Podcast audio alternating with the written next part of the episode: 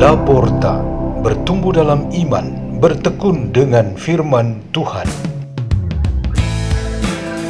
Radio Laporta, pintu terbuka bagimu untuk pertumbuhan pengetahuan dan kebijaksanaan tentang Allah.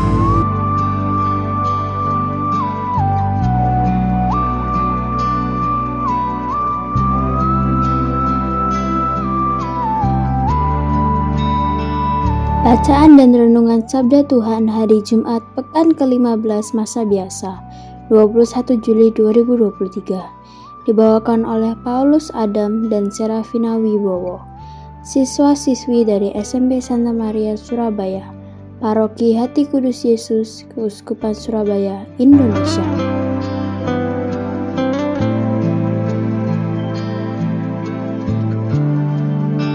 Inilah Injil suci menurut Matius bab 12 ayat 1 sampai 8. Pada suatu hari Sabat, Yesus dan murid-muridnya berjalan di ladang gandum. Karena lapar, murid-muridnya memetik bulir gandum dan memakannya.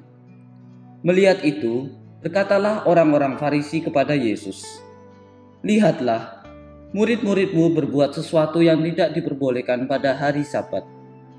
Tetapi Yesus menjawab, Tidakkah kalian baca apa yang dilakukan Daud ketika ia dan para pengikutnya lapar? Ia masuk ke dalam bait Allah dan mereka semua makan roti sajian yang tidak boleh dimakan kecuali oleh imam-imam. Atau tidakkah kalian baca dalam kitab Taurat bahwa pada hari-hari Sabat imam-imam melanggar hukum Sabat di bait Allah namun tidak bersalah? Aku berkata kepadamu, di sini ada yang melebihi bait Allah. Seandainya kalian memahami maksud sabda ini, yang ku kehendaki ialah belas kasihan dan bukan persembahan.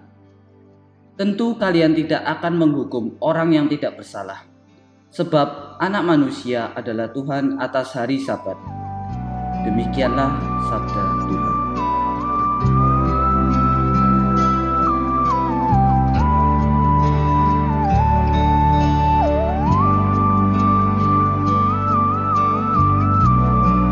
Tema renungan kita pada hari ini ialah Aku ingin belas kasih, bukan persembahan.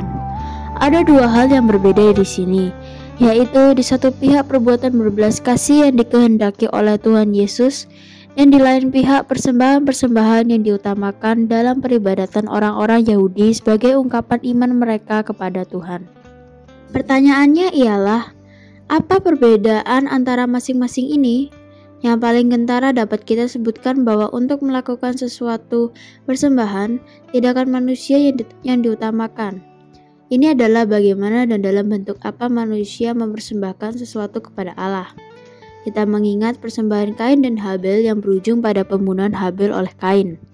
Kita mengingat juga persembahan derma janda miskin yang membuat Yesus memuji si janda dan mengkritik orang-orang berpunya pada umumnya.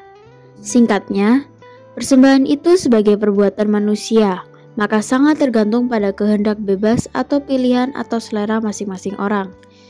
Supaya persembahan bisa diatur atau dilembagakan untuk menjamin adanya pemenuhan interest pihak penguasa atau para pemimpin, peraturannya dibuat.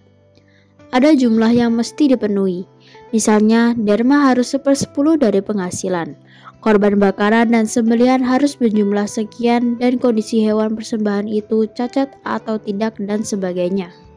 Tuhan Yesus Kristus menggantikan semuanya dengan persembahan dirinya sendiri. Ini harusnya tindak kita namakan persembahan, lebih tepatnya sebuah belas kasih. Ini sesungguhnya merupakan perbuatan Tuhan Allah.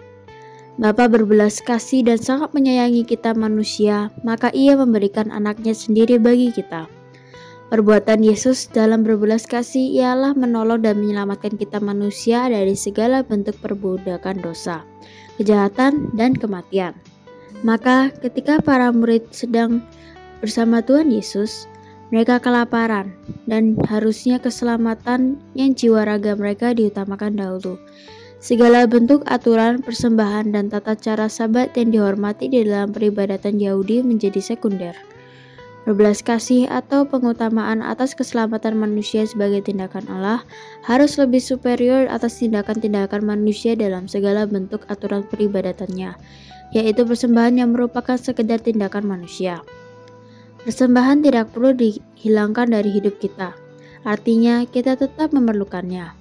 Tapi pada saat berbelas kasih itu diperlukan, jangan digantikan dengan sekedar memberikan persembahan. Marilah kita berdoa. Dalam nama Bapa dan Putra dan Roh Kudus. Amin. Kuatkanlah dan penuhilah kami dengan kuasamu ya Allah, supaya kami dapat memberikan porsi yang sebenarnya akan perbuatan berbelas kasih dan unsur persembahan yang dapat kami lakukan di dalam hidup iman kami. Ajarilah kami untuk beriman yang benar dan jujur. Kemuliaan kepada Bapa dan Putra dan Roh Kudus, seperti pada permulaan, sekarang, selalu, dan sepanjang segala abad. Amin. Dalam nama Bapa dan Putra dan Roh Kudus. Amin. Radio Laporta, pintu terbuka bagimu.